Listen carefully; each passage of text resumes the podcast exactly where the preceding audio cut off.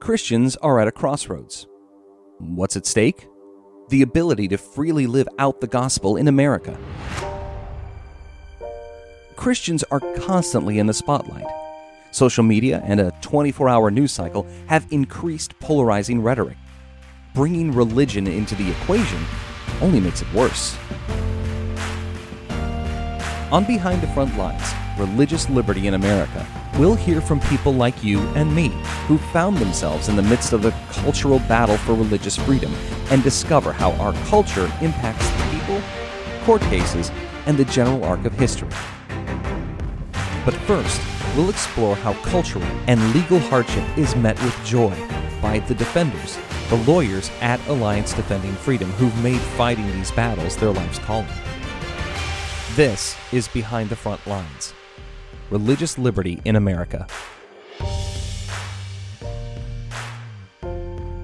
We spoke with attorneys Eric Stanley and Christiana Holcomb, who work with Alliance Defending Freedom's Church and Ministry Alliance programs. Legal challenges for the church and Christian ministries in America are growing more and more complex. That's a need the ADF Church and Ministry Alliance membership programs were created to meet. And while at first it may not seem like there's a need for active advocacy here in America, you'll hear how ordinary Christians are facing incredibly challenging legal situations, whether they want to or not.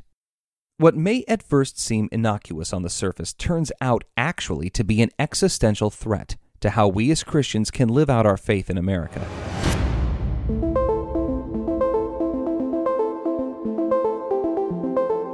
If you're familiar with Alliance Defending Freedom, or ADF, you know of them as a Christian legal nonprofit based in Scottsdale, Arizona, that often is seen working on cases more recently centered on gender identity or sexual orientation. These easily sensationalized and divisive cases are covered more often by the media, but they don't represent the whole picture of what ADF is responsible for. ADF's mission and focus is bigger than that to ensure that religious liberty in America is protected for everyone. Religious liberty may sound ambiguous. Let's get to the bottom of that.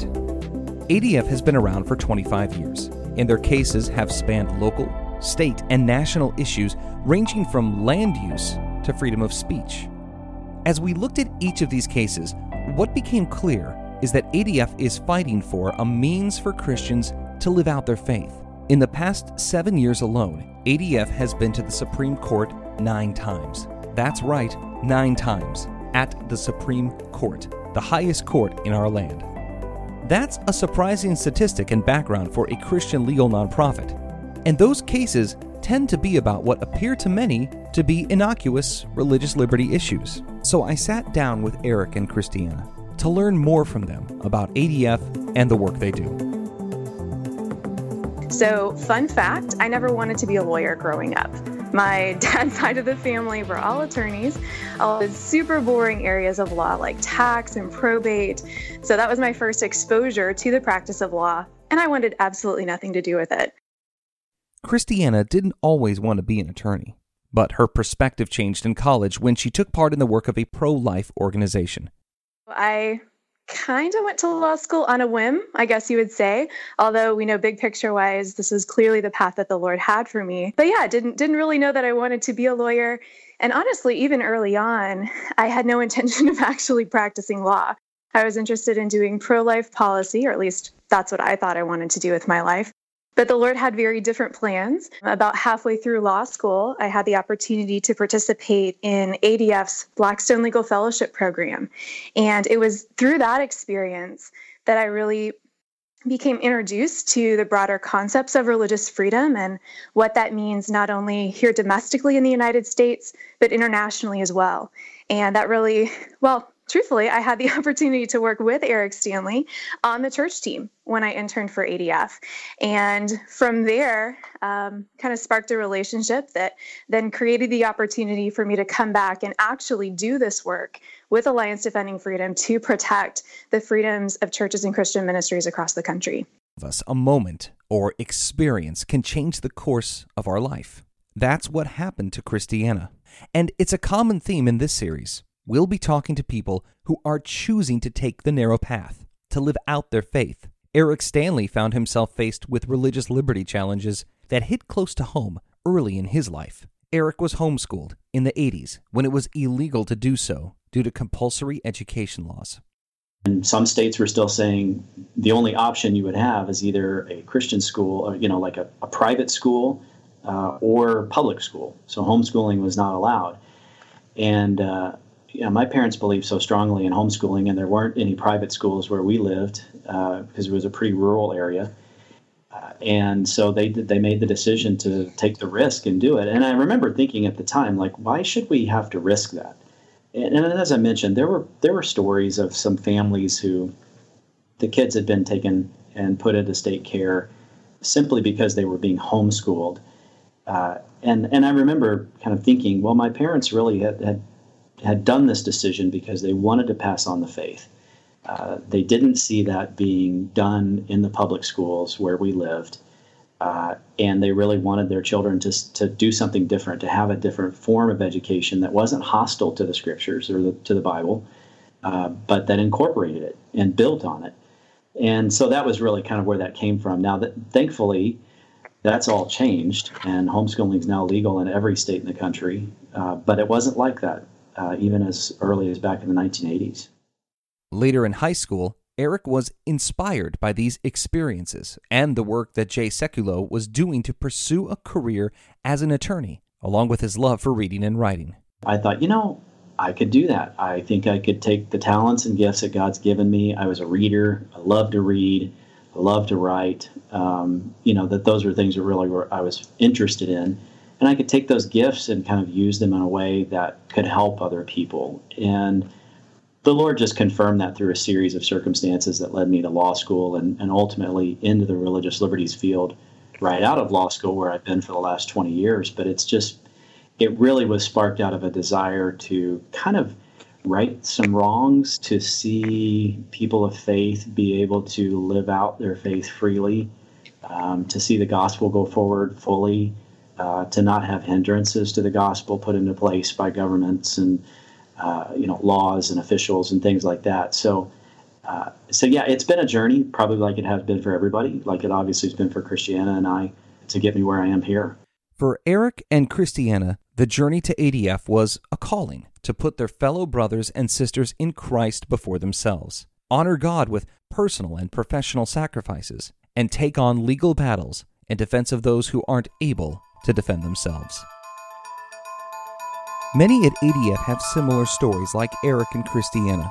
This holy discontent propels them forward to deal with legal matters that many individuals or churches wouldn't know how to handle on their own. Most recently, Christiana has been representing a church in South Carolina that was denied access to the public space of their local civic center to meet for church services. You wouldn't think this would be a problem. We're free to assemble, aren't we? In late fall of last year, um, I had an oral argument down in the Charleston, South Carolina area defending the right of a church to have equal access to government facilities. So, what we had going on is we had a brand new church startup that was really excited about bringing the gospel to its community. It had been meeting in a, in a home, but needed a little bit more space. So, it scouted out the area and found this fantastic civic center in its local community that was open to the entire Edisto Beach community, except for those who wanted to host it for religious worship services. And that really caused the, the pastor and leadership team to say, huh, can, can they legally do that? Can they can the government of Edisto Beach legally discriminate against those of us who want to use the building on the same terms as everyone else simply because we want to use it to worship in. So they got in touch with Alliance Defending Freedom. It's been our privilege to represent that church. And we filed a federal lawsuit because no, the Supreme Court of the United States for decades has been extremely clear that the government can't treat religious speech worse than it treats everyone else. And so we had an oral argument uh, last late last November uh, where we discussed this with the judge. The opposing side also presented arguments. Um, we're still waiting on a ruling in that case, but um, things are already looking very hopeful and, and quite optimistic because shortly after that oral argument, the city of Edisto Beach actually changed its policy back to remove that discriminatory provision so that churches in the community are now free to use the government building, the Civic Center, just on the same terms as every other member of their community. And we're real excited about the, that development. For the outside world, the work of ADF and the Christians they represent is easily misunderstood. I was curious to hear what Eric and Christiana had to say about it. Religious liberty is for everybody, and it's our it is our first freedom, and it is something that is so vital uh, that we have to protect it. Uh, we understand that there are limits to religious liberty when the government has a compelling interest uh, in protecting something. So, as an example, that's why we don't allow child sacrifice uh, in our our country for religious purposes. You know, the government has a compelling interest in protecting life. So we do understand that there are some limits to that, and we've we've tried to kind of balance those over the years. The problem that I have is when people start to look at religious liberty as, in essence, a, a shill for discrimination or a front for bigotry. Uh, what I think that does is it devalues religious liberty. It says that, well, you're not really looking at this as an exercise of your religion. You're really looking at religious liberty as something you can use in order to trample on other people. Uh, and I know that for Christians, that is not the case. And, and that is something that, you know, we say, no, our religious liberty is central and primary. It's part of our humanity, it's part of, of human dignity to be able to worship God in the way we see fit. Uh, that's how our country was founded to provide that right, that ability to do that. Uh, and so I think we've we've been successful in striking the balance so far in this country on religious liberty up until kind of recent years where people have started to pick up this mantra of well just stop using your religion as an excuse to discriminate uh, and i think that just devalues religious liberty to the extent mm. that it just becomes something that is a, a mask for bigotry which is not true if religious liberty is for everybody, our first freedom, ADF's engagement of the courts for these matters and principle on behalf of their clients should be perfectly understandable. Even organizations like the ACLU have articulated an appreciation for ADF. The ACLU recently filed an amicus brief in our support in one of our academic freedom cases. So, again, just goes to show the breadth of the organizations who, while we may not agree on all issues, they recognize the good work that Alliance Defending Freedom is doing. Other religions and legal organizations are finding agreement with Alliance Defending Freedom and their focus on religious liberty. What they see is the impact that the particular case that we're we are defending or or litigating could have on them. Uh, so, and and our our stance, which is we've been very vocal about this, that free exercise of religion is not just for Christians; it's for every faith, it's for everybody. And so, I think they feel a comfort with coming on board and saying, yes, this is an important case that not only affects Christians, it affects other faith groups as well. So, I have certainly, in recent memory, filed amicus briefs with the United States Supreme Court on behalf of a Muslim inmate. Um, it was a religious, it was a case that was filed under what's called RLUIPA, the Religious Land Use and Institutionalized Persons Act, has major implications, interestingly enough, for church use of property and church zoning, as well as inmates' free exercise rights. And again, the fundamental principle that we're trying to advance here is that religious freedom, for one, is religious religious freedom for everyone. So if the religious freedom of this Muslim inmate is protected, then my religious freedom and that of my neighbor and that of my church is protected as well.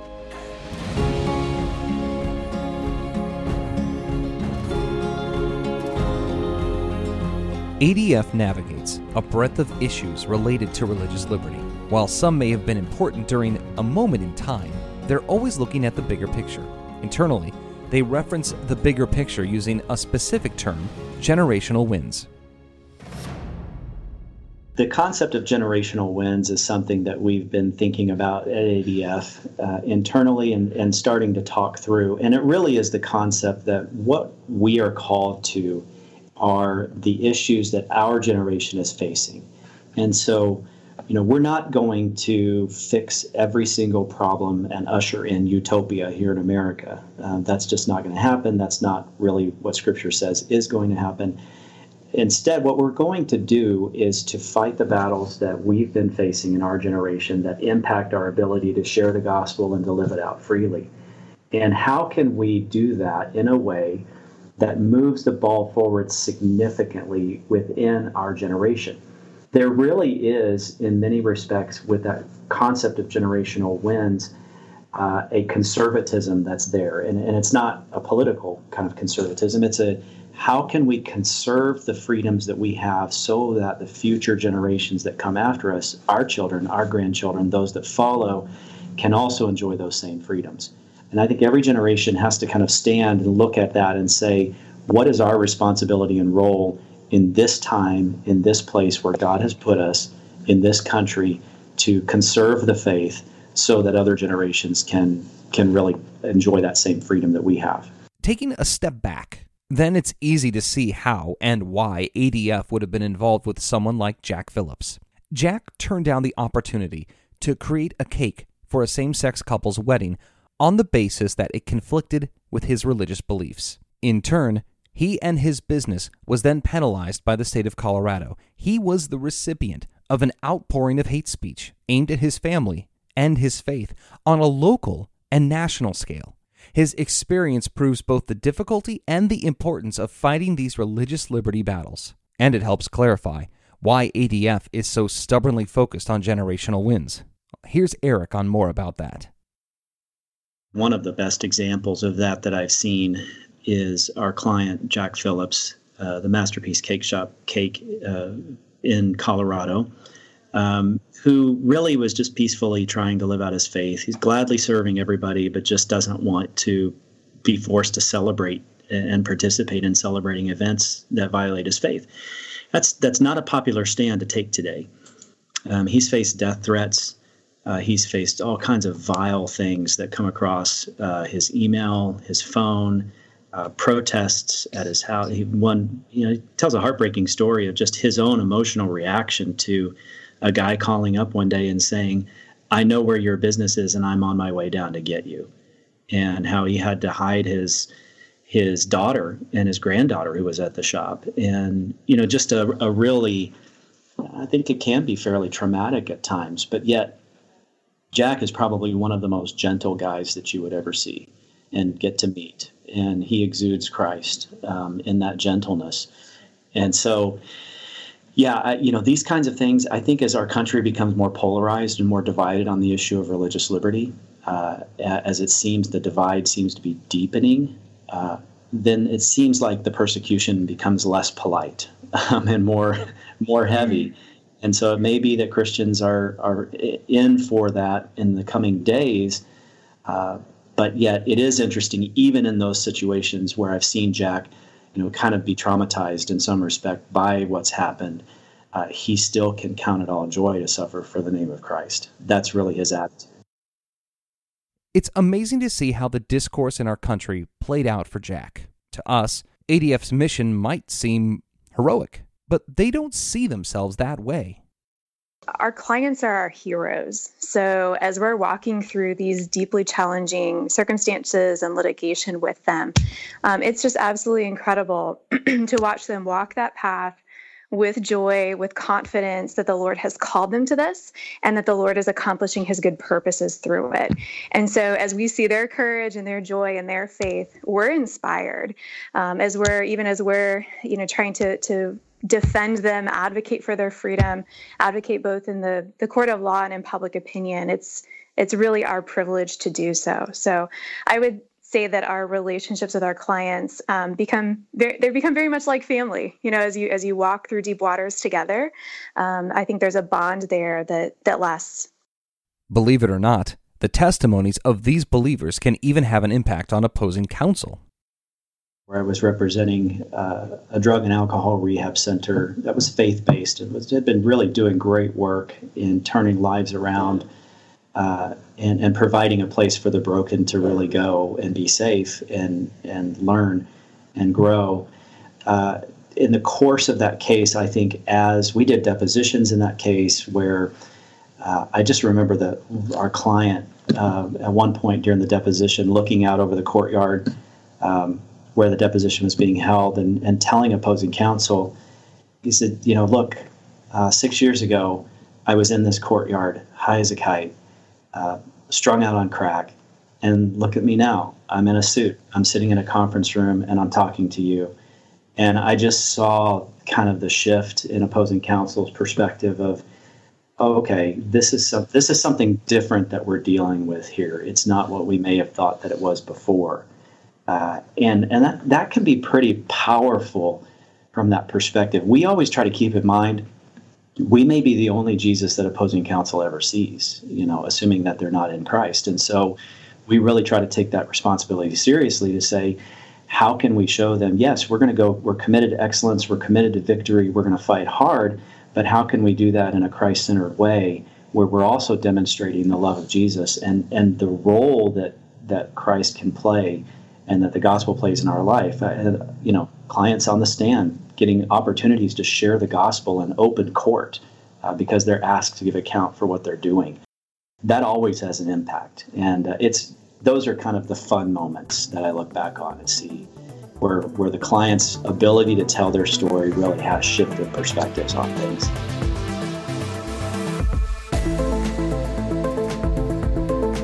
Now, you may be thinking to yourself how great it is that ADF exists to help out Christians when they're faced with legal issues they wouldn't have known existed.